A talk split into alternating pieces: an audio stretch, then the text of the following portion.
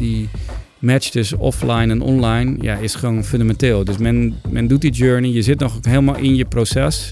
Ja, dan is, dan is het heel sterk als je direct wordt gebeld. Van holy shit, ik heb nu al iemand aan de lijn. Weet je, je staat, dan sta je als verkoper ook gelijk al 3-0 voor.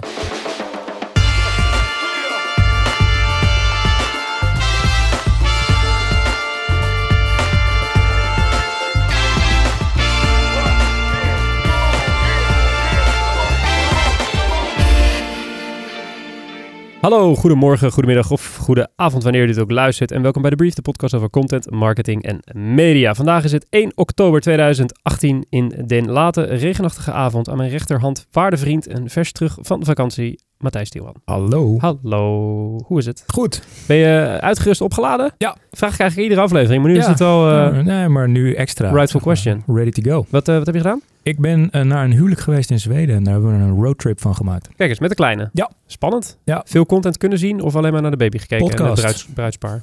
Nou, je komt ook niet echt meer aan podcast luisteren toen, merk ik in de auto. Dus, uh, maar Ja. uiteindelijk uh, wel lekker kunnen lezen af en toe als hij lag te slapen en dat soort dingetjes. Dus ik heb genoeg gezien en gelezen. Vertel. Uh, ja, ik heb er zelfs drie, omdat het, uh, ik vond het moeilijk kiezen. Dus, uh, dus je pakt gewoon even de vrijheid. Ja, en, joh, weet je, het is, het is zo'n dag. Nee, de eerste, een heel tof project, dat heet Humane. Uh, dat is een project van fotografe Angelica Das. Um, dat is gebaseerd eigenlijk op de, de stigma's die rondom huidskleur leven. Dus je hebt zwart, je hebt wit, je hebt geel. En zij is foto's gaan maken. En die is zij gaan koppelen, de huidskleur van de mensen op die foto's is zij gaan koppelen aan pantoonkleuren. En dat heeft ze gedaan om te laten zien dat een huidskleur uh, als zwart of wit gewoon niet bestaat. En uh, ja, super mooi project. Uh, daar is ook een daadwerkelijk echte pantoonwaaier van gemaakt met al die kleuren erin. Dus echt super mooi en, en heel mooi uitgevoerd. Dus dat is tip 1. Tip 2 was een podcast die ik wel heb kunnen luisteren tijdens het hardlopen in Zweden. Van 99% Invisible. Die is volgens mij al eerder getipt in, ja, in Best met die, met die pre presentator met die mooie stem. Precies. Roman Mars. Maar die hebben nu een specifieke serie. Die heet Articles of Interest. En dat gaat over alles wat wij dragen aan kleding en uh, wat daarvan uh, de impact is geweest. Uh, zo kom je er bijvoorbeeld achter dat de uitvinding van de computer is gebaseerd op een weeftechniek van vroeger. Um, en allemaal dat soort relaties. Dus heel tof. Een serie van, ik geloof, vier of vijf afleveringen of zo. Dus erg tof. Dus ga die checken. En de laatste is The Wired, Amerikaanse Wired van deze maand. Het blad bestaat dit, deze maand 25 jaar. En om dat te vieren hebben ze een speciale editie gemaakt van, uh, van het magazine... waarin de grootste influencers van de afgelopen 25 jaar... Um, de influencers op het gebied van technologie uh, van de komende 25 jaar tippen. Mm -hmm. En dat is sowieso heel tof om te lezen. Uh, maar wat mij heel erg opviel is dat uh, ze blikken vooruit op de wereld en het is allemaal heel positief. En dat is ook wel eens lekker om te lezen, zeg maar. Dus het is niet alleen maar dat de wereld naar de, naar de knoppen gaat, maar dat er ook echt nog wel hele mooie en hoopvolle dingen gebeuren. Tof. Pantone, 99% Invisible en Wired. Yes. Als ik je nou vraag van, van die top drie, uh, één, ik heb maar tijd voor één ding, want ik heb ook een baby. Wat, wat moet ik checken? The Wired. The Wired. Ja. Gaan we dat doen. Aan mijn linkerhand zit zoals altijd de gast. Werkt al geruime 20 jaar in de automotive industrie. Uh, eigenlijk uh, noem een merk en hij heeft er gewerkt. De ANWB included. Uh, maar is geruime tijd al aan de slag bij Lauman Parkie. En wel voor het merk Toyota General Manager Marketing. Willem Verschuur. Een goede avond, middag, ochtend. Willem, je, hebt, uh, je, je werkt in automotive, maar we hebben je ook wel uh, uh, een soort martelgang in de auto door laten maken door je hier helemaal hierheen te laten rijden. Want volgens mij heb je iedere file in Nederland wel een beetje meegepikt. Ja, dat valt, mee? dat valt mee. Dat valt mee. Maar ik ben heel blij om hier te zijn. Dat is heel erg leuk om, om dat een keer live mee te maken. En uh, ja, ik ben toch gewoon moeilijk uit de auto te krijgen. Dus um, ik denk dat bij het openbaar voer niet veel sneller was. vandaag, moet ik zeggen. dus je, je vindt filerijden ook niet echt een, uh, de, de, hoe zeg je dat, de ergernis die het veel Nederlanders doen overkomen? Nou, dat is niet mijn grootste hobby. Maar weet je wel, met bellen en nou, luisteren naar podcasts en dat soort dingen. Dat is ook een interessante plek voor mij om content te luisterboeken. En dat soort dingen kan je gewoon prima doen. Is, is, is, er een, is er een favoriete podcast die uh, in je hoofd hebt zitten waarvan je zegt, nou die heb ik... Uh... Uh, ja, een paar. Armin is wel een van mijn favorieten. En Nationale Autoshow luister ik altijd. van BNR ook digitaal. Nou, ik luister naar jullie. Dus al een beetje een mix van sport, aantal podcasts. Tof. Ja. Tof. Fijn. We gaan straks, straks met je verder praten. Maar zoals u van ons gewend bent, gaan we eerst naar het nieuws. Zoals u van ons gewend bent, bespreken we iedere aflevering in de brief drie nieuwsitems die de media- en marketingwereld in zijn of haar ban hebben gehouden. En we trappen af uh, uh, met nieuws waar uh, toen we de redactievergadering deden ook alweer een reactie op kwam op adformatie. Dus het is een beetje dubbelzijdig nieuws. Want KPN en, en Talpa kondigden een proef met Addressable TV aan. Gepersonaliseerde reclame op tv. hoe werkt dat precies? Nou, KPN en Talpa die ontwikkelen die, die techniek om dat mogelijk te maken. en zorgen er dus eigenlijk voor dat uh, binnen die proef 1500 medewerkers van KPN op de zenders van Talpa, SBS Veronica, Net5 en volgens mij zelfs SBS 9 ook, gepersonaliseerde op hun kijkgedrag, demografische kenmerken en zenderpakket abonnement gepersonaliseerde advertenties krijgen. Wat ja, gepersonaliseerde spotreclame, zo zou je een beetje moeten zien. die proef is best wel belangrijk, want als die techniek werkt, heeft, heeft die, die coalitie verteld, um, dan gaan ze het uitrollen naar, naar de rest van het klantenpakket. en Peter de Van, uh, van Talpa, die heeft gezegd dat alle broadcasters en kabelbedrijven in het land van harte welkom zijn uh, uh, bij die techniek als het platform helemaal is uitgetest. Omdat hij meent dat een branchebrede uitrol van die techniek vereist is voor een succes, waar, waarvan ik denk dat daar wel wat in zit. Um, op zich een slimme move natuurlijk van Talpa en KPN als je het binnen de context van die techniek ziet. Alleen is die techniek niet zo achterhaald bijna Matthijs, kijk even naar rechts. Ja, het is een beetje wat YouTube natuurlijk al, al jaren doet. Ja, en, ja. en, dat het nu eindelijk op het grote scherm in de woonkamer uh, terecht gaat komen, is ja. natuurlijk een goede ontwikkeling. Maar ja, je kunt je afvragen of dat niet uh, een, een, jaar of tien te laat is. Ja, wij hadden het er eh, hiervoor over. En die ontwikkeling met smart TV's en de apps die daarop zitten en die alternatieve broadcasters die niet meer gebonden zijn aan dat standaard netwerk van een KPN, die hebben toch wel wat inventievere manieren gevonden om die segmentaties te doen. Want als ze Telpa en, en KPN komen met kijkgedrag en zenderpakket. En... Ja, het klinkt allemaal nog best wel als, als algemeen. En, en uh, ja, als je dit gaat vergelijken met de targetingmogelijkheden die, die je online hebt, zal dit hier extreem beperkt nou, ik zijn. Ik denk dat het al veel verder kan gaan. Maar de vraag is of de alle partijen involved dat wel zo graag willen natuurlijk. Ja, nou, ik denk dat dat ja. het ook is. Want, want uiteindelijk zal je dus inderdaad ook... Uh, ik denk dat er dan cijfers naar boven gaan komen... waar niet alle omroepen uh, op zitten te wachten om die te delen. Want het kijkcijfermodel gaat dan verdwijnen. Nou ja, volgens mij is dat een soort heilig huisje wat niet weg mag. Um, maar ja, voor de markt zou het denk ik een stuk beter zijn als ja. het op deze manier gaan doen. Nou, ik zat wel nog te denken um, dat... En voor de consument ook denk ik. Weet je Ja. wel, als je gewoon minder irritatie, minder commercials denk ik ook, maar wel veel meer op jou gericht. Ja, absoluut. Wie Eh, wordt daar niet blij van? dan? Dat was wel bijzonder, want dat binnen die proef die mensen dus... eh, mensen moeten aangeven natuurlijk om die data te delen. Dus mensen Mm. gaan actief ermee akkoord om gepersonaliseerde advertenties te ontvangen. Wat insinueert dat er dan misschien al wel een soort van acceptatie is van... Nou, er zijn nou eenmaal advert, eh, er is nou eenmaal advertising. Wellicht zelfs dat die... We hadden het natuurlijk over YouTube als een soort van... Ja, die doen het toch veel beter. Maar misschien dat die lokale broadcasters wel data hebben... die op lokale basis in lokale markten veel waardevoller is... Mm. dan die grote bucket data van een YouTube, dacht ik. Ja, je kan denk ik ook inderdaad, kijk, als je gaat kijken naar lokaal en landelijk, dan kan je daar al een verschil in gaan aanbrengen. Dus, dus je kunt kleinere lokale adverteerders kunnen gewoon in hun regio gaan, gaan adverteren. Ja, Dus de lokale snackbar kan bijvoorbeeld een, een advertentie op tv gooien. ja, Dus, maar, ja. ja, als die dataprofielen zo klein, als die groep Ja. zo klein wordt. Ja, ja, maar, ja, maar denk je niet dat het juist kostbaarder wordt... omdat je mensen specifieker kan bereiken? Nou ja, kijk, eh, ja, per, eh, per hoofd zal het iets duurder worden, denk ik. Dus, dus per persoon die je bereikt. Maar als jij precies weet wie je moet hebben... Ja, en je veel minder waste gewoon. Exact. Dat, dat Ja, is natuurlijk nu... we- ja, we, eigenlijk is tv natuurlijk een heel achterhaald eh, medium.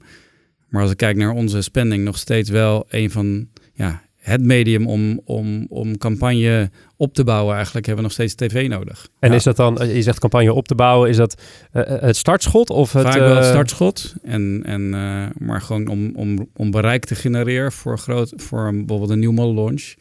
Ja, is tv altijd wel een van de onderdelen van onze, onze mediamix. Ja. En hoe kijk jij dan aan, want, eh, wat Matthijs net al zei, het is natuurlijk gebaseerd op die kijkcijfers, wat een model is waarvan je kan zou ja, kunnen GRP zeggen. is natuurlijk compleet achterhaald model, Ja. weet je wel. Wie verzint dat nog tegenwoordig? Maar wringt dat niet voor jou? Dat wringt heel erg. Ja. Ja. we zien ook natuurlijk een groot, steeds grotere shift naar, naar digitaal, social. Ehm, maar we hebben nog steeds wel, we hebben natuurlijk wel wat, eh, wel wat ervaring ook zonder tv gedaan, maar we hebben gewoon dat bereiksmedium. En zeker als je kijkt, eh, een groot deel van onze doelgroep zit toch in de 45-plus categorie. Met wat meer eh, ja, heavy TV-users. daar is tv voor ons gewoon nog echt wel een belangrijk medium om, uh, om in te zetten in de mix. Ja. ja, je ziet het gewoon natuurlijk direct in je proefrit en absoluut. je verkoop. Ja, absoluut. Maar goed, we, uh, ja, deze proef zou ik super uh, toejuichen. A, om min, mensen minder te irriteren, relevanter te zijn. Ja, dan ben ik best wel bereid om meer per, per contact te betalen, ja. als dat relevanter is. Ja, het klinkt, het klinkt ook wel een logische, een logische stap binnen de context van het ecosysteem wat we, waar we met z'n allen zo gewend aan zijn. Maar ik kan niet ontsnappen aan de gedachte dat deze uh, uitvinding een beetje is alsof je vijf jaar na het uitvinden van de auto komt met... hey jongens, wat als we nou twee extra paarden op onze paard en wagen plakken, ja, plakken weet je wel? Ja. Het, het, voelt alsof dat uh, ingehaald gaat worden. Maar hey, uh, Talpa heeft al... die zijn groter dan de firma Mark Schoones, dus die doen ongetwijfeld wat goed. Dus ik geef ze het voordeel van de twijfel. Ehm, zo een ander medium, nu we het toch over vaak in den publieke opinie doodverklaarde advertentievormen... hey, daar kwam ik zomaar uit uit die zin uh, verklaarde uh, advertentievormen hebben. Matthijs, tweede nieuwsitem gaat over? Outdoor. Ah. Outdoor advertising, ja, dat gaat uh, supergoed op dit moment. Uh, artikel van Recode kwamen we tegen en dat, ja, daar sta, daarin staat feitelijk dat outdoor inmiddels weer de snelst groeiende vorm van advertising is. Uh, groeit gemiddeld met 3% per jaar. De, de, de worldwide spend is dat dan uh, op het gebied van outdoor. Um, en sinds 2010 is de, is, is de spend met 35% toegenomen. En um, ja, dat is groter dan bijvoorbeeld radio en, en, en print. Dus dat is best opvallend dat het een enorme comeback maakt. En dat, ja, dat is te wijden aan een, te wijten aan een aantal ontwikkelingen. Namelijk dat online is er natuurlijk zo extreem veel advertising dat je door de, door de, de banners het bericht niet meer kan zien. Mm. Wauw. doe ik gewoon. Creatief, man. Ja, vakantie, hè, zie je wat het met je doet. Um, die was heel slecht, hè? uh, zeg dat nou niet. Nee, maar ik ben... Nou ja, goed. Anyway, uh, outdoor. Um, dus ja, online is er enorm veel, uh, ja, gewoon te veel aanbod, waardoor uh, mensen, nou ja, adblockers, dat soort dingen zijn gaan, gaan doen. Outdoor um, is het gewoon minder druk. Uh, mensen kunnen die advertenties niet blokkeren. Um, dus je bent gewoon veel aanweziger. De techniek verbetert heel snel. Dus je kunt ook digitaal nu je advertenties gaan plaatsen, waardoor je met veel minder kosten natuurlijk aanwezig kan zijn op straat. Um, en wat ik zelf heel interessant vond, is dat uh, doordat we allemaal met een mobieltje op zak lopen, uh, kunnen we nu veel beter zien uh, welke groep mensen zich waar bevindt. waardoor je dus ook je outdoor advertenties veel specifieker kunt gaan targeten. En dat, dat alles bij elkaar zorgt ervoor dat het een ja, mooie, mooie groei weer doormaakt. Ja, ja, ik stond wel te kijken van die groeicijfers. Het is voor, voor, voor je als advertising professionals deze vorm heel veel zichtbaar, omdat we allemaal campaign en recode en adformatie lezen. Waar, waaruit ik vaak concludeer dat uh, die advertising uitingen meer een advertising asset zijn dan dat het een soort van kanaal is. Want die hmm. foto van die Colin Kaepernick is gewoon alleen al aan PR zoveel rondgegaan dat het eigenlijk bijna geen outdoor advertising meer, meer genoemd kan worden. Het is een PR-campagne waar dan zo'n zo'n poster een asset in is. Dat vind ik best wel vet om te zien. Uh, maar ook wat jij zegt, misschien de wat kleinere uitingen die niet meteen zo groot zijn, die zijn blijkbaar dus ook uh, uh, flink aan het stijgen. Ja, daar zit vooral die personalisatie in. Weet je, wij wilden, en we zijn nog mee bezig of dat lukt om, om op basis van kentekenherkenning in, in de street en dan, ja, weet je wel, hey, met jouw golf is time to change of zo, weet je, dat je echt echt gaat, gaat targeten, heel gericht wat voor auto reed jouw golf en dan laat je gewoon alternatief Echt Minority Report ja, ja. Maar dat, tof, qua privacy is dat nog een beetje, maar ja, dat soort data, je kan gewoon, kentekendata is gewoon publieke data. Dus daar kan, je, daar kan je wel wat mee. Dus daar kan je best wel wat uh, mensen uh, kan je leuke dingen mee doen. Ja, je ziet eigenlijk dat outdoor advertising nu weer wat meer op online gaat lijken. Ja. Dus inderdaad met dit soort vormen van personalisatie. Die digitale schermen die je nu door de hele stad ziet, die, uh, daar kunnen ze eigenlijk al boodschappen op, op testen. Gewoon AB testen van ja. wat doet het beter. Ik las ook dat er tijdens de spits wordt de boodschap op zo'n abri korter. Uh, want mensen hebben haast en moeten dus heel snel uh, ja, iets binnenkrijgen. En vervolgens gedurende de dag kan die boodschap wat langer zijn of veranderen. Weet je, dus, dus we gaan in die zin steeds meer naar een soort online toepassing. Uh, of, of een, een online-achtige toepassing op outdoor advertising. Dus, ja, dan lijkt het wel alsof de volgende stap moet zijn dat je consent geeft op, op je mobieltje op het moment dat je de deur uitgaat. Mm. Ja, Toch? Dat is, bedoel, je moet privacy-wise, moet Ja, je ergens wel, toestemming gaan geven. En als dan de tool om mensen te vinden je mobieltje is, Ja. krijg je als je centraal binnenloopt zo'n blinkje. hey, eh, zou jij, eh, wil je normale advertenties of Ja, gepersonaliseerde advertenties op weg naar je perron? En dan zullen mensen waarschijnlijk nog wel klikken op die persoon, eh, persoonlijk, Absoluut. eh, persoon, persoon, gepersonaliseerde advertising uitingen. Anyhow, het laatste nieuwsitem gaat over weer een andere vorm van advertising. Dat thema, dat ontdek ik eigenlijk nu pas. Eh, er was namelijk een artikel op, eh, op entrepreneur.com met de titel Discover the Power of Blind Advertising. Was een fragment uit, de boek, uit het boek No Bullshit Direct Marketing, wat een titel, van Dennis Kennedy. Eh, en, en die zegt dat branding gedreven communicatie in heel veel gevallen eigenlijk heel onnodig en zelfs contraproductief is. Eh, en met branding doelt hij dan op het nodeloos plakken van logo's, bedrijfsnamen en taglines op campagnes. Ehm, eh, hij noemt branding overrated eh, en blind, blind marketing zou veel effectiever zijn. en met name in acquisitie gedreven campagnes rondom het genereren van leads. Hij noemt als voorbeeld een campagne de endofamerica.com. Die lanceerde in 2011, 2012. We hebben die pa- pagina even bekeken. Het is alsof een, een blinde webdesigner in 1995 het ontworpen heeft. Hmm. Maar het is een soort van eh, lang artikel met allerlei downloadlinks voor een of ander e-book. Eh, maar blijkbaar heel effectief als acquisitietool. Er zit geen merk, naampje, niks niet op. Het, ziet er gewoon uit als een pagina die een auteur zelf in elkaar heeft geflanst om zijn e-boekje te, te, te pushen. Eh, maar om dat boek te downloaden moet je weer een e-mailadresje achterlaten. En blijkbaar vinden mensen dat heel erg verleidelijk om daarop te klikken. Omdat ze ja, schijnbaar geen merken eh, verwachten achter die hele operatie. Blind marketing dus. Eh, eh, met name een, een brandingloze uiting als acquisitietool. Dat, dat zegt hij. Ja, hij zegt, you can always brand build internally with customers once they are acquired. Maar voor nieuwe leads is het dus soms verstandig om je, zelfs als groot merk, een beetje te verschuilen achter een landingspaginaatje of een uitingje of een dingetje. Matt, we hadden het in het, eh, in hierover. En toen zei je, eh, ik snap hier eigenlijk nog niet zo heel erg veel van, maar als jij het nou gewoon gaat uitleggen en kijkt of je mij kan overtuigen van het feit dat dit iets is, nou, dan, dan mag het. Dus, dus de vraag is een beetje, snap je het nou en is het wat? Nou, ik, ik, ik begrijp het wel. Alleen, ik, ik, ja, de manier hoe hij dat brengt van het is veel beter dan je logo. Kijk, ik, ik ben het er helemaal mee eens dat het niet altijd logo en product schreeuwen moet zijn. Weet je wel, soms moet je mensen gewoon op een andere manier binnenhalen. En dat is ook waarom ik content marketing bedrijf elke dag. En eh, weet je, dus in die zin ga ik daar helemaal in mee. Maar ja, als jij iets nuttigs brengt en je zet daar gewoon een heel beschaafd je logo bij of, of iets dergelijks, dan, dan denk ik dat dat niet een, een schrikbarend effect heeft. Tenzij jij een merk bent wat mensen daadwerkelijk afschrikt. Dus ehm, weet ik veel, mensen gaan allemaal slecht op een oliemaatschappij of iets dergelijks. Ja, dan kan ik me voorstellen dat je iets maakt waar je je logo niet laat zien en vervolgens mensen langzaam maar zeker gaat, gaat introduceren aan het feit dat het van jou komt. Maar ja, als jij gewoon iets, iets leuks maakt, iets interessants maakt, dus gewoon content die past bij je doelgroep en, en dat aanbiedt in ruil voor een e-mailadres of iets dergelijks, ja, dan, dan is dat wat mij betreft helemaal niet erg. Maar ik, ik denk dat klanten wel, eh, of als je in de oriënterende fase zit, heb je nog een aantal merken in jouw, in, ja, in je Evoke set.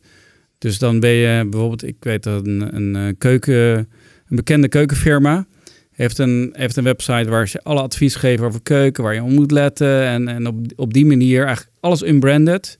En dus je denkt dat je ook unbranded content aanvraagt voor je, dit zijn de 10 tips voor je keuken. En dat is denk ik wel een interessante manier om leads te vergaren. Want als een heel groot keukenbedrijf X, Z wel, dan hadden ze het gevoel, oké, die probeert me echt wat te verkopen.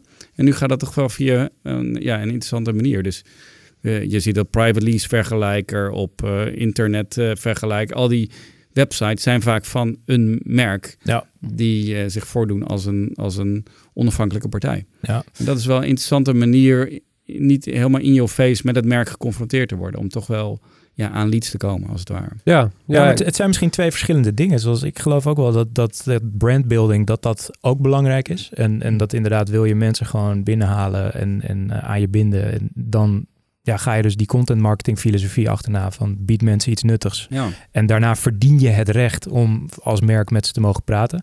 Uh, maar om dan te zeggen dat brandingcampagnes uh, volledig overrated zijn. Uh, Ja, dat- nou, Ja. hij, hij, hij, misschien uh, heb ik het dan verkeerd uitgelegd. Maar hij, branded hij, campagnes, dat is denk ik, niet alles hoeft gemer- gebrand Exact. te worden. Ja, hij, hij, zag, hij zei ook niet echt uh, dat het helemaal, dat branding helemaal kapot moest. Maar hij zei heel veel uh, merken kiezen soms voor branding, terwijl een, de, een alternatieve route misschien veel eff- effectiever is voor, het bin- voor specifiek het binnenhalen van, eh, van leads. Ja. En, en eh, ondanks dat, dat de voorbeelden die hij noemde, dat, eh, ja, dat is dat endofamerica.com en hij noemde nog een, eh, hij had er een, stukje kopie ook in staan. Ja, die website die voelt ook een heel klein beetje alsof het in elkaar is gezet door een Nigeriaanse prins die een, een diamant, na- diamant wil verkopen voor Mm. 3,60 euro. Zo voelt het allemaal een beetje. Maar ik kan me voorstellen dat als je iets meer, eh, eh, bijvoorbeeld zo, de, de, de sites die jij net noemt, is natuurlijk eh, qua vormgeving en van creatie Helemaal veel, niks bijzonders. Eh, heel simpel. Heel, heel simpel, maar, maar het is, ja, je moet die website maar even kijken, dat End of America. Je, Ja. ik, zou er, ik, zou, er- ik zou er geen euro in gooien als ik je... eh, eh, het voelt echt als zo'n internetscam. Maar blijkbaar heel effect- effectief. Dus in, in dit, dit geval zou ik ongetwijfeld verkeerd zitten. Maar is ook wel een campagne uit 2011, dus dat moeten we er Oké, wel bij wel... fair enough, fair enough. Oké. Eh, dus hij bedoelde het meer, dat, dat was mijn punt, als een alternatieve route eh, die sommige merken is, zouden moeten verkennen. Eh, die in de direct marketing hoek al eh, heel erg platgetreden is. En waarvan eh, wij hippe branding boys wellicht wat zouden kunnen leren. Dat Dus eigenlijk is de boodschap aan, aan brandmanagers en marketeers van spring nou niet in die reflex om altijd overal maar je logo wat groter bij te willen hebben. Ehm, probeer het ook gewoon eens zonder. Ja. En dan zou ik hem eh, eh, richting eh, jouw content marketing eh, lievende hart willen vertalen naar begin nou niet met die flitsende commercial, maar verken eens andere routes die wellicht effectiever zijn. Zo. Check. Voel je Mooi. hem? Ben je overtuigd? Ik, eh, ik, ik, ja, Ik ik ga eh, ervoor. Ja, Top. ik ben om. Fijn. Blind, blind marketing, eh, eh, outdoor marketing en gepersonaliseerde reclame. U heeft het weer gehoord. Mocht u nou eh, iets horen in dit eh, nieuwsoverzicht waarvan u denkt, hey, dat is interessant, of die verwijzing van, eh, van Willem, van Matthijs of van mijzelf, eh, daar zou ik meer over willen weten. Dat kan op de, eh, de show notes pagina. Die vindt u op brainparkagent.com slash podcast. Of het linkje in de beschrijving van deze aflevering. Gaan we nu naar het interview, maar eerst even dit.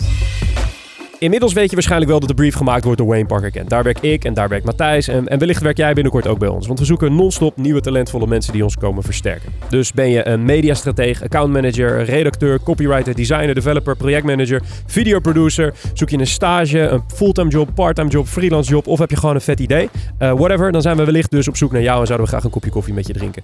Alle openstaande vacatures vind je op wayneparkerkent.com slash jobs. En wat je ook kan doen is klikken op het linkje in de beschrijving van deze aflevering.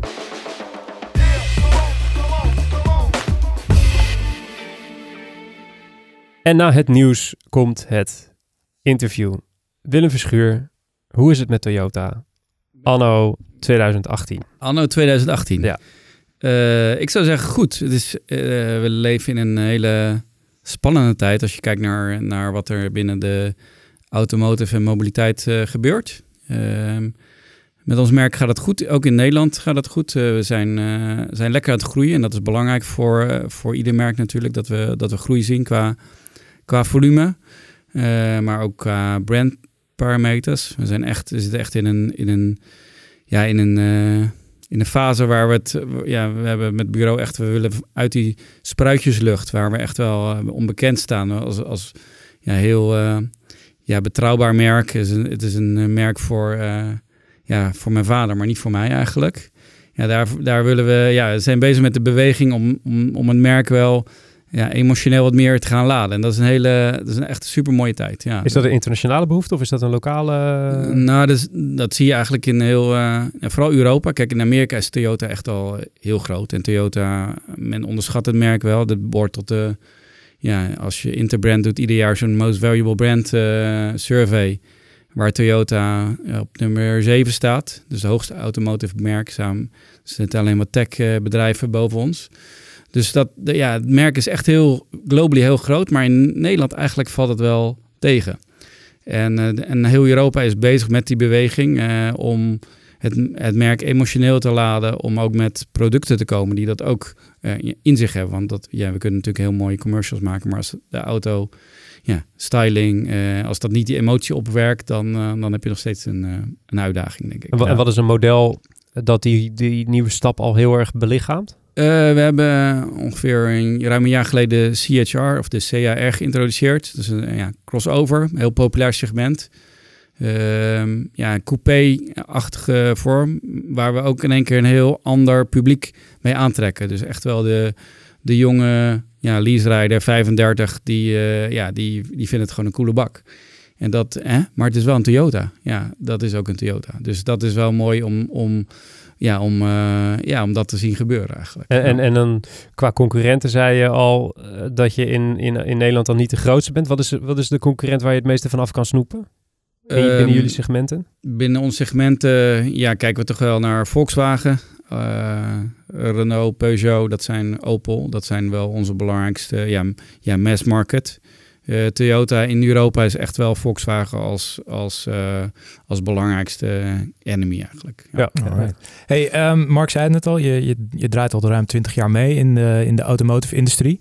Um, ik vind het altijd leuk om een beetje te horen van, van hoe ging dat nou 20 jaar geleden toen jij begon? Van hoe, hoe zag het, de sales funnel er toen uit? Um... Ja, toen ik begon had je nog geen internet eigenlijk. Hè? Dat was heel, uh, ja, en, en ook ik denk dat wat het grootste verschil is wel gewoon het aankoopproces. Waar, waar mensen toen echt uh, ja, op, een, op een zaterdag uh, showrooms gingen bezoeken. En er was ook in, iedere, ja, in ieder dorp was wel een showroom van een merk te vinden.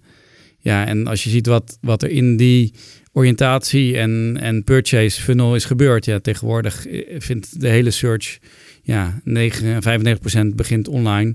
En men komt pas heel laat in, in, in het aankoopproces, komt men uiteindelijk bij een dealer. Weet je, het aantal dealerbezoeken per nieuw gekochte auto richt er rond de 1, anderhalf ongeveer. Dus, en dus veel mensen heeft die keuze eigenlijk al gemaakt online, op het moment dat ja, ze naar zeker. een dealer gaan. Ja. Je gaat online eigenlijk maak je die keuze en een dealerbezoek is vaak nog een bevestiging. En als het een privé aankoop is, wil men nog wel even rijden, weet je wel. Dat is toch anders als je een leaseauto van 30.000 euro uitkiest of je dat zelf uh, moet betalen. Dat voelt toch wel iets anders. Logisch. Ja, ja dat logisch. Maar heel veel mensen gaan zonder proefrit of wat dan ook en kopen gewoon een uh, auto. En zeker waar je ook en een ander groot verschil is dat uh, heel veel auto's tegenwoordig ja, via private lease-achtige constructies verkocht worden. Dus dat is een, een tendens die we de afgelopen vier jaar groot zien. Uh, zeker de compacte auto's wordt al meer dan de helft niet meer aangeschaft en wordt gewoon geprivate leased voor een fix bedrag per maand. En, en wordt er nou ook wel eens een auto gewoon volledig online verkocht? Ja, ja zeker wel. Ja. Dat, uh, dat is nog niet heel, heel groot aanwezig, maar ik denk dat dat... Ja, het is, het is het wegnemen van de hordes. Dus we hebben nog wel, zeker private lease, moet je nog wat formulieren en zo invullen. Maar we zijn bijna zover dat het geheel online kan. We zijn ook succesvol om dat soort campagnes samen met derden te doen. Bijvoorbeeld de Mediamarkt uh, hebben veel, uh, uh, veel meegedaan. En zo'n proces is gewoon helemaal online. Weet je wel, uiteindelijk de aflevering is bij de dealer. En ja, daar, daar, dat is zeker voor 200 euro per maand een iGo. Ja, je kan me gewoon helemaal online doen. En daar geloof ik ook wel in hoor. Hoe, hoe, hoe heeft dat de relatie met je dealers veranderd? Ik kan me voorstellen dat die ja, die dealers die gaan van, uh, uh, van winkel naar bijna afhaal, afhaalloket. Ja, true. Ja. Um, dealers zijn natuurlijk nog steeds wel heel erg belangrijk in de hele aftersales. Dus het service deel, en dat blijft wel ontstaan. Uh, maar zeker voor dat soort auto's zijn ze ja, veel meer afleverpunt. Je ziet dus ook het aantal dealers in Nederland de afgelopen jaren, van heel Europa, ja, is behoorlijk teruggegaan. Dus gewoon ja, een vergelijkbare trend in retail. Dus net zoals een normale retailer in de straat, waar ligt jouw toegevoegde waarde? En als je die niet meer hebt, dan, dan heb je een lastige tijd. Ja. En, en is dat iets waar jullie vanuit Toyota actief mee aan de slag gaan om, om, om ze te ondersteunen in die veranderende rol? Of is het iets waarvan jullie, nou ik wil niet zeggen rustig afwachten dat jullie zoveel mogelijk processen zelf kunnen gaan doen? Nou, voor een deel is het, uh, nou, kijk, we hebben wel uh, de strategie, we noemen dat de best retailer in town. Dus wij willen gewoon dat wij in iedere plaats waar we zitten de beste retailer zijn. En dus wij, doen, wij geloven ook echt wel in de rol van de retailer. Daar zit wel een stuk uh, onderscheidingsvermogen, maar de retailer moet wel mee veranderen. We eisen bijvoorbeeld van, uh, we hebben een, wat we noemen een 7 minutes programma. We eisen dus van iedere retailer dat ze leads binnen 7 minuten opvolgen. Dus als jij vanmiddag een brochure aanvraagt via onze website, word je binnen 7 minuten, en we, we zitten nu op 2 minuten 40 volgens mij, word je opgebeld door de dealer. Ja. Bij de 2 minuten 40 heb ik iemand aan de lijn die als jou je vraagt... Morgen, als je morgen een, een proefrit aanvraagt op toyota.nl, dan uh, word je binnen, binnen 2,5 minuten opgebeld. En doe je dat dan... Uh, daar, daar, daar, faciliteren wij in, in, in, in lead management, uh, zeg maar technologie, maar ook in een stukje ja, call technologie. Ja. Maar zit dat dan echt bij, de, bij de dealer zelf nog, zeg maar? Of, of heb je dan gewoon... Een, ik kan me voorstellen dat het... Dit zit echt bij de dealer zelf. Ja, dus we vinden daar... Zij zijn ook uiteindelijk wel de, de sterkste persoon om aan de lijn te krijgen. En daar trainen we mensen, want niet iedereen is daar ook weer voor geschikt en wil het ook. Maar ja, die, die, die match tussen offline en online ja, is gewoon fundamenteel. Dus men, men doet die journey, je zit nog helemaal in je proces. Ja, dan is, dan is het heel sterk als je direct wordt gebeld. Van holy shit, ik heb nu al iemand aan de lijn. Weet je, je staat, dan sta je als verkoper ook gelijk al 3-0 voor. Ja. Is dat dan ook de persoon die jou ontvangt als je Ja. voor de proefrit komt? Ja, precies. Dat is wel, eh, ja. Sommige van onze dealers werken wel met een callcenter, dus dat, dat, dan werkt het net iets anders. Eh, maar, eh, maar de meeste van onze dealers belt de verkoper zelf. Ja. ja, en zelfs met zo'n callcenter word je alsnog wel gebeld namens die lokale vestiging Zeker. waar je net ja. drie minuten, drie, wat was hij, twee minuten veertig 2 geleden. minuten 40, ja. Nou, dat is Ja, wel- hebben, nou, de technologie is wel, het heet eh, cold drip. Dus je, je kan daar ook bijna niet meer. Dus de lead komt binnen. Hij wordt automatisch gerouteerd naar de dealer. En, die, en letterlijk zijn telefoon gaat open. En als hij hem niet accepteert, dan gaat hij naar de volgende binnen, de- binnen vestiging. Dus het, is, ja, het, het jaagt je ook wel na om, om uiteindelijk eh, die call aan te nemen. Ja. En de dealer ziet dan ook gelijk wat voor data. Dus data is wel key.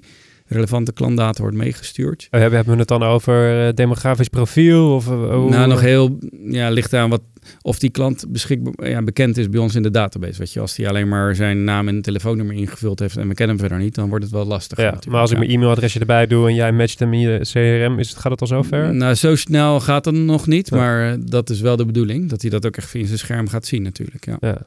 Eh, We, we, we spitten altijd eh, eh, de, de social profielen van onze eh, gasten door. Eh, Op je. LinkedIn pagina. Nee, er komt, er komt niks. Eh nee, je hebt je, je, hebt je goed, Oh, ik heb eh, getekend geloof ik, of ja, niet? eh, eh, je hebt jezelf goed, eh, goed eh, ingedekt. Eh, eh, ik verzag op je LinkedIn dat je verantwoordelijk bent voor product marketing, marketing intelligence, CRM-campagnes, digital marketing communication, media en events. Ja, Dat doe je nu drie, 3,5 jaar, ja. drieënhalf jaar, ruim drieënhalf jaar. Klopt. Is er een van die disciplines die jij door in die drieënhalf jaar het meest hebt zien veranderen? Of die momenteel het meest in beweging is? Zijn nogal wat verschillende borden waar je op ja, dat is, dan? dat is wel onze CRM-discipline. Als ik zie wat we daar aan, aan technologie hebben ingericht voor, voor je hebt een, ja, een marketingcampaign. Ja, jullie, de vorige gast natuurlijk was vanuit Salesforce. Nou, daar herken ik heel veel wat hij eh, zegt en hoe wij, eh, hoe wij acteren. Veel meer één-op-één communicatie. Veel slimmer gebruik maken van, eh, van content.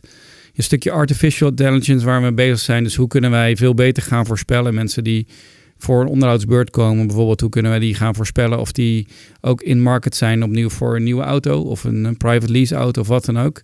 Dus ja, dat is, dat is, daar zit ver, ver de meeste ja, ontwikkeling in, als ik zeg. En dat is echt fundamenteel voor onze business ook. Als we daar het beter doen dan de, dan de rest, dan, dan eh, ja, hebben we daar echt een grote voorsprong. En na jou, dat zijn natuurlijk vaak interne ontwikkelingen waar aardig wat patentjes en wat dingetjes. Heb jij een inzicht van hoe concurrenten het op dat niveau doen?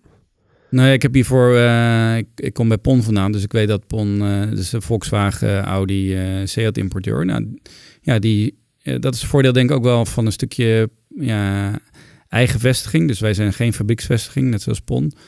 Ja, ik denk dat wij met z'n twee wel wat eh vooruitlopen op, eh, op de rest. Ja. ja, ja. ja, ja, ja, ja. Hey, Ik, wil- ik wil nog even terug naar, naar het merk eh, Toyota, zeg maar. Ehm, bestaat er zoiets als, als de Toyota-rijder, zeg maar, qua, qua doelgroep? Of, of hebben jullie dat slim gesegmenteerd? qua- Ja, dat, ja dat, is, dat vind ik eh, eh, ja, de, de klassieke Toyota. rij- We hebben natuurlijk een heel breed portfolio.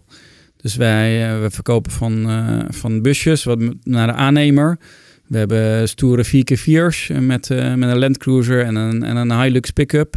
Tot met sportwagen en ook een Prius voor, wat wat meer de, voor de wat meer ja, zuinige en, en milieubewuste rijder als het ware. En alles wat daartussen zit. Dus we hebben, ja, en ook compacte auto's. Dus ik kan niet zeggen, er is een klassieke Toyota-rijder. Die is, die, misschien veel mensen vinden nog wel, wel ja, de...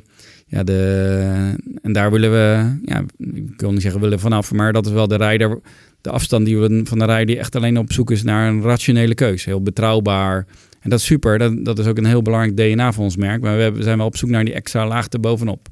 Ja. Dus. Betekent dat eh, in het marketen van het merk of marketen van de auto's dat je, je moet je nog blijven bouwen aan dat, eh, dat betrouwbare imago? Of is dat iets wat zo beklonken zit in het hoofden van de mensen en, en ga je met modelspecifieke campagnes gewoon die modellen heel Ja. strak in de markt zetten? Ja, we gaan- echt op betrouwbaar hoeven wij niet heel veel te gaan bouwen. Weet je? Dat zit zo diep in, in, in die hygiene van onze merken. En dat wordt iedere keer komen die staatjes ieder zo eens in de zoveel tijd. En daar staan we gewoon bovenaan. Dus daar en reviews overal.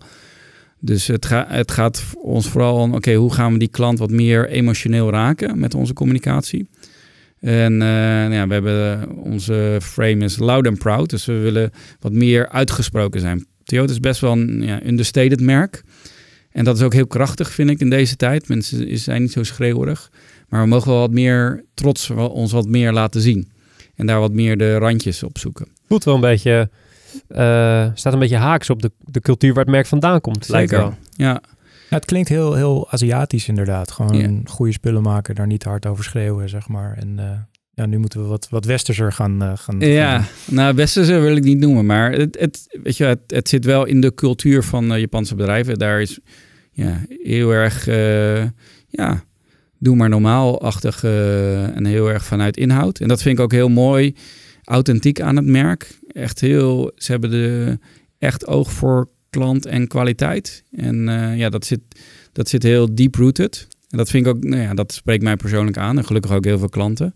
Maar we weten ook dat mensen ook voor een groot deel met hun, met hun uh, hart beslissen. Uh, en zeker een auto is nog altijd best wel een emotionele aankoop. Dus hoe kunnen we mensen wat meer met hun, in hun hart raken? En nou, wellicht hebben jullie afgelopen Olympische Spelen gezien met onze hele Start Your Impossible, waar we... ja, wat, wat een atypische campagne is als het gaat voor autobedrijven. Kan, je eens uh, vertellen voor de luisteraar die, uh, want wij hebben hem, wij hebben hem uh, gezien. Kan je eens vertellen voor de luisteraar die de campagne niet heeft gezien, wat het is? Wat het was? Hoe was het zichtbaar? Ja, Toyota is vanaf 1 januari 2017 officieel partner op global niveau van, van de Olympische en Paralympische Spelen. En uh, rondom de Olympische Spelen in Pyeongchang uh, in februari dit jaar hebben wij een campagne gehad. Uh, die heette Start Your Impossible. Eigenlijk het, ja, het onmogelijke wel mogelijk maken. En zowel voor de valide als de invalide sporter geënt. En ja, eigenlijk met de filosofie voor, vanuit Toyota, we noemen dat ja, Ever Better Mobility for All. Dus hoe kunnen wij ja, mobility is eigenlijk een, een human right. Hoe kunnen we echt iedereen mobiel maken? Dus dat gaat verder dan alleen maar de auto, maar ook met name voor ouderen en dergelijke. Hoe, ja, dat is de, ja, dat is wel de, de visie van Toyota. We worden met elkaar steeds ouder. Dus hoe kunnen wij zorgen dat we mobiel kunnen blijven met elkaar? En uh, nou, dat, weet je, dat is de, de takeaway van Start You Impossible. Echt wel om, om wat, wat, wat dieper uh, laagte aan het merk Toyota toe te voegen. Ja. En, en dat, dat leefde dan in uh, een aantal video's die ik heb gezien, zowel lokaal als, uh, als internationaal heb ik er een paar gezien. Ja, we hebben een combinatie gemaakt van uh, internationaal materiaal. Maar we wisten ook wel, willen we echt de Nederlandse consument raken, dan heb je ook wel ja, nationale helden nodig. Dus we, hadden, we hebben twee ambassadeurs. Irene Wust was dat voor de, voor de Olympische Spelen. Waar haar impossible was om op vier Olympische Spelen op rij gouden medaille te halen. En wat haar gelukt is, echt een kanje. Ik ga morgen naar naartoe, dus uh, ik zie er morgen echt. Uh, we zijn heel blij met haar en wat, ze, wat zij heeft bereikt natuurlijk. Ja, ik kan, wel, kan me voorstellen ja. dat je wat extra hard aan het juichen bent. Uh, ja, en het was best wel spannend, want augustus vorig jaar hebben we het contract getekend. En toen was ze niet in, in super shape. Dus, de, dus met sporters altijd, je weet, je hebt ze gewoon niet aan een touwtje natuurlijk. Hè. Je weet niet, A, moest ze zich nog kwalificeren voor de Olympische Spelen. Ja, en, en ja, wat ze, ja, de concurrentie is zo groot. Het gaat om zulke details. En dat is natuurlijk fantastisch als het dan ook, ja, voor haar vooral fantastisch dat ze dat ook uh, echt een uh, topvrouw. En dat helpt natuurlijk ons ook in onze campagne. Onze tweede hero was Chris Vos, was, is een Paralympische snowboarder. Echt een hele hippe, super dude. Maar wel met een heftig verhaal van bijna, van bijna dood, niet meer kunnen lopen, tot topsporter worden. Ja, dat is, de, ja, dat is echt wel, echt wel Start Your Impossible. Dus uh, daar, met Chris hebben we een documentaire gemaakt. Uh, we hebben zijn boek gepromoot. Die heeft hij bij ons gepresenteerd. We hebben een supermooie film gemaakt. Ja, echt heel veel, echt een heel, heel mooi ja, contentverhaal is dat geworden. En is dat dan een, een verhaal dat jij ziet leven voornamelijk in de brandinglaag? Of, of trek je die, die lijn helemaal door richting de autorijder nog nee, verder? Nee, het is echt alleen maar branding geweest. Ja. En dat was, dat was ook uitdrukkelijk... Uh, daar zie je wel global, local. We moesten echt wel volgens uh, speciale guidelines werken. Alle assets moeten internationaal approved worden.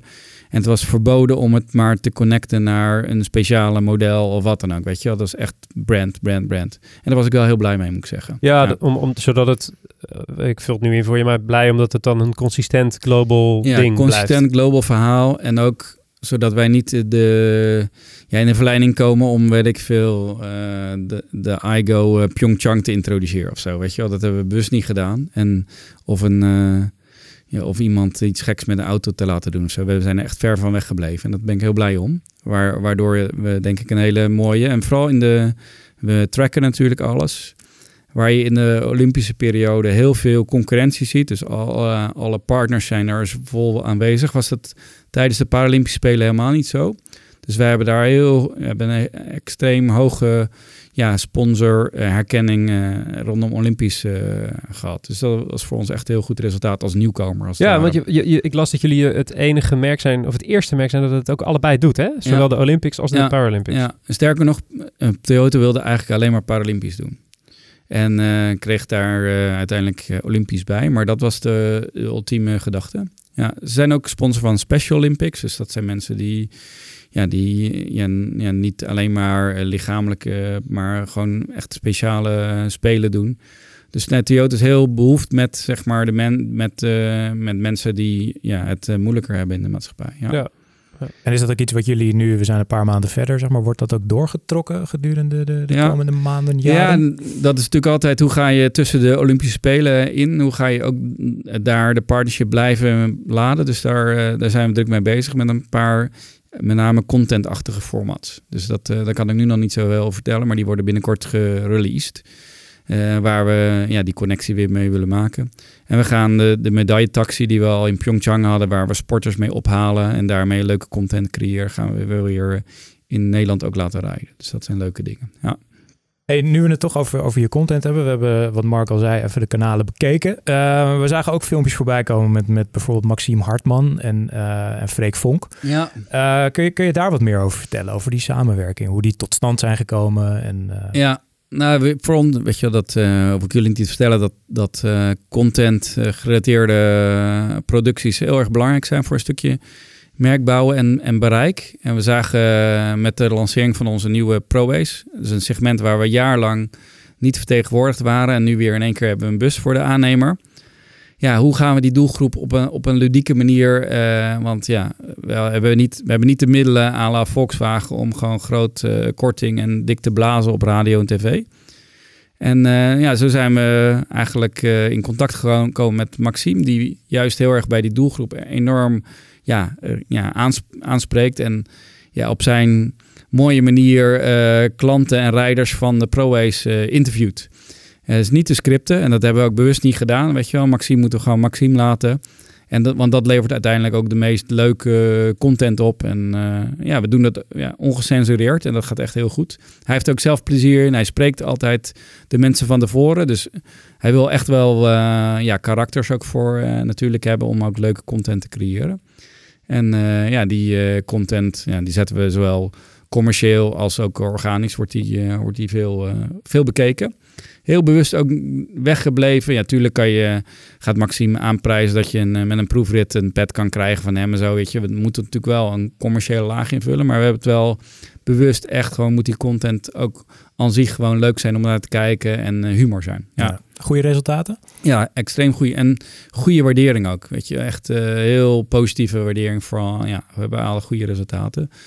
En eh, ja, we gaan ook wel door met dat eh, format. Ja. Is, is dan dat je bij Maxime uitkomt, eh, is dat iets wat door je bureau wordt aangedragen? Of is dat dan iets waar jij al mee loopt van, joh, ja, dat die dumper... Uiteindelijk is het eh, bureau daar wel met, de naam Maxime gekomen. Weet je, wel. we, wilden, we hebben wel het bureau gebriefd. Ja, we willen wel iets, iets anders, iets atypisch. Om die specifieke doelgroep van de aannemer en ja, toch de, ja, de, de, ja, een atypische doelgroep ook voor Toyota om die te kunnen, kunnen bereiken. En daar zijn zij mee gekomen. En eh as we speak, afgelopen weekend was Maxime in eh, Marokko voor ons. Dat was een, is een bijzondere productie.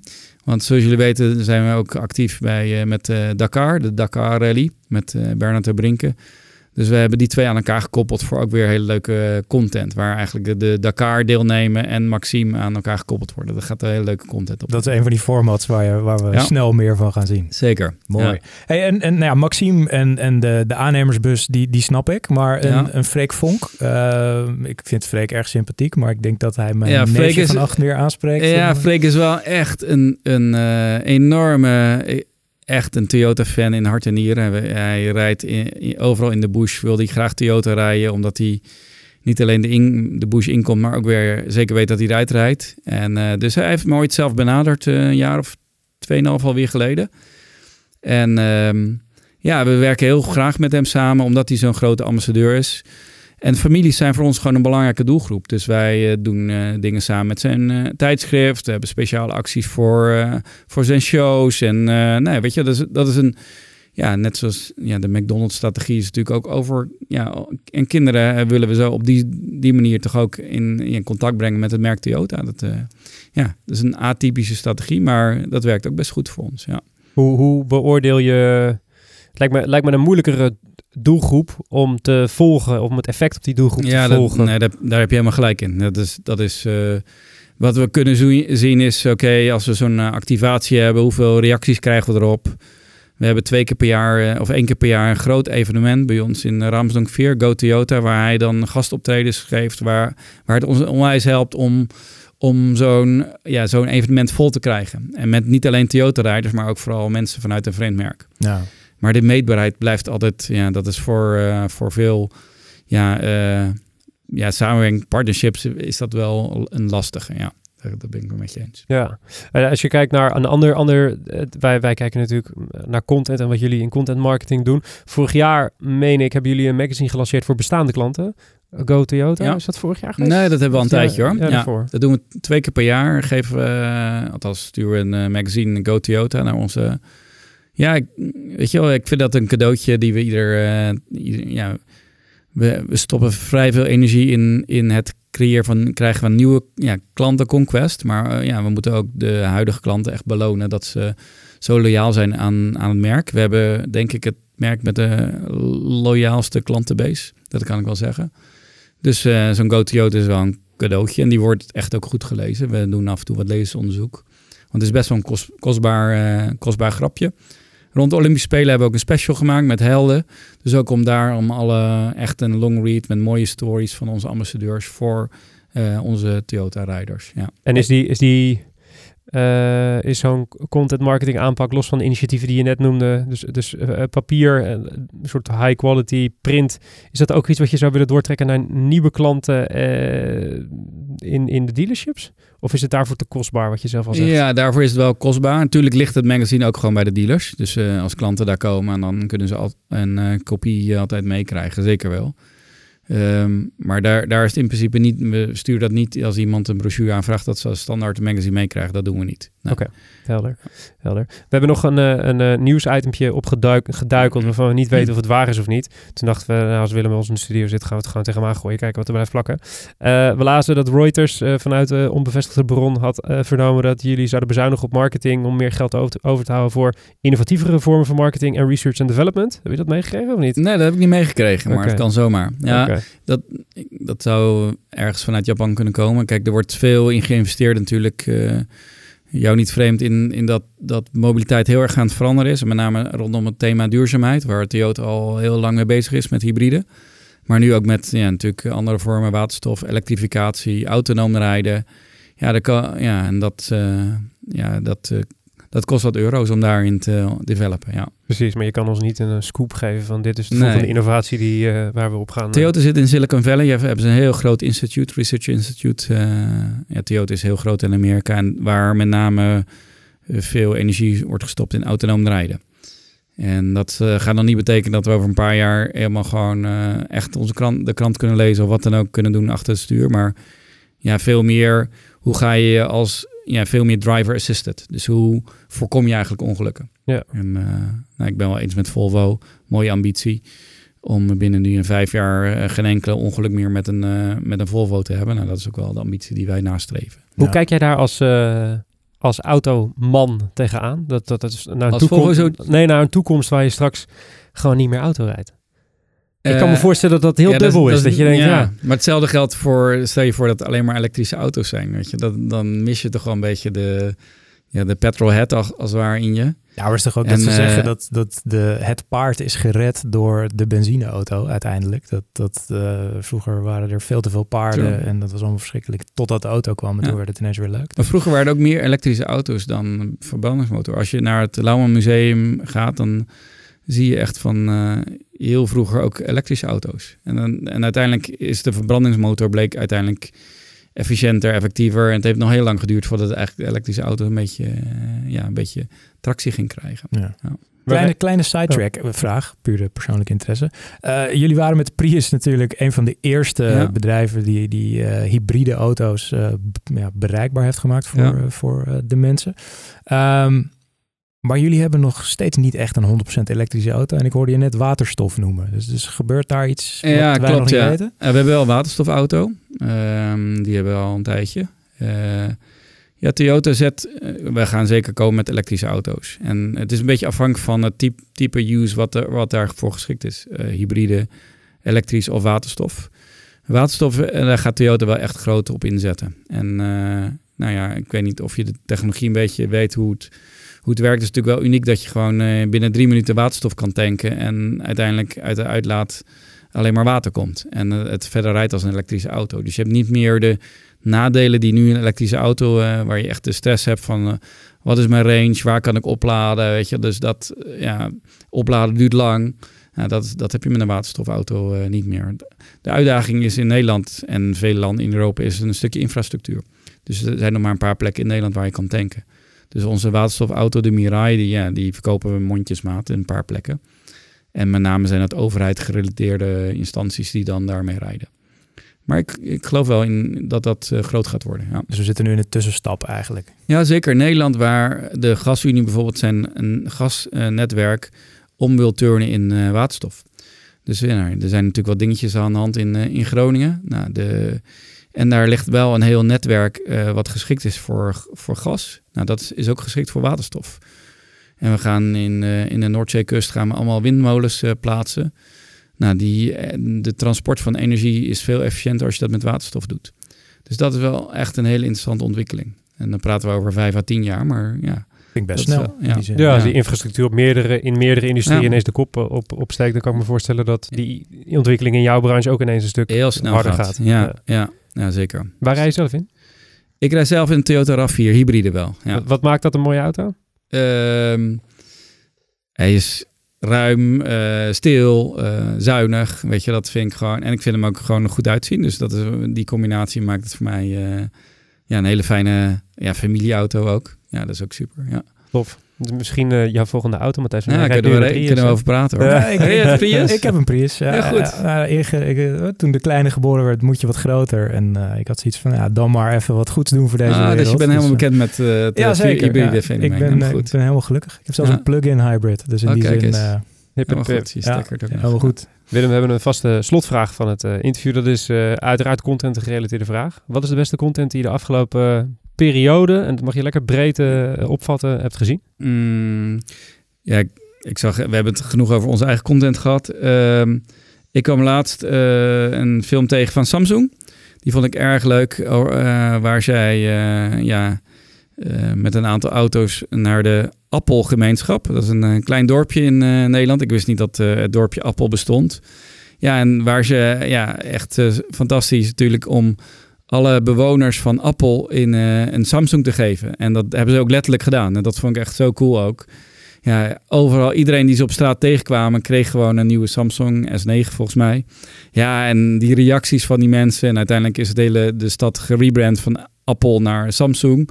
Ja, ik vond dat een fantastische, eh, hele ludieke actie volgens mij, die ook gewoon echt wel viraal is gegaan. Dus dat... eh, je ziet niet zoveel van Samsung, van dat soort eh, ja, en echt lokale activiteiten. Vaak toch wel meer een global opererend merk. En dat vind ik, vond ik wel echt een hele mooie, mooie campagne. Ja. Het was vooral zo aandoenlijk dat die mensen ook schoorvoetend, nou niet eens schoorvoetend toegaven dat ze inderdaad een beetje achterliepen. Ja, eh, ja, dat in, was eh, mooi in om het te woordje appel. Of, Ja. het, het, het plaatje appel. Heel leuk. Eh, Willem, hartelijk bedankt eh, voor je komst eh, naar de studio. Graag gedaan. Eh, moet je nu weer ver terugrijden? Valt het mee? Nee, dat valt mee. Het is een drie kwartier of zo, dus dat is helemaal goed te dat, doen. dat overleef je. En je rijdt hybride, dus dat gaat Dat allemaal hartstikke soepel. komen. Kom snel een keer terug. Matthijs, dank voor je komst. Graag gedaan. Was het fijn? Ik vond het leuk weer. Ja? Ja. Ben je helemaal opgeladen volgende editie? Ook wel helemaal Ja, zin zeker, in? zeker weten. Helemaal goed. Opgeladen, snap je hem? Ja. Ja, Oké, hartstikke goed. Dan zien we je over twee weken. Eh, mocht u dit nou fantastisch hebben gevonden, net als wij, dan kunt u zich abonneren. En dat kan op iedere grote podcast-app, Spotify, iTunes, noem het op. En we zitten erin dankzij onze eh, welgewaardeerde eh techneut Kevin. De brief wordt zoals iedere editie gemaakt door Wayne Parker Kent. Onze mediapartners zijn Adformatie en BNR Nieuwsradio. Productie is zoals altijd in de handen van de eerder genoemde onvolprezen Kevin Eiken. Die heeft geen microfoon, maar die gaat wel wat zeggen. En de redactie wordt gedaan door Charlene Klederrecht en Sietske Wallis. Die hebben beide geen microfoon, maar die gaan ook iets zeggen. Mijn naam is Mark Schoones. Volgende editie is over twee weken. Wie er te gast is dan, dat houden we nog even geheim. Tot dan, tot de volgende keer. Bedankt voor het luisteren.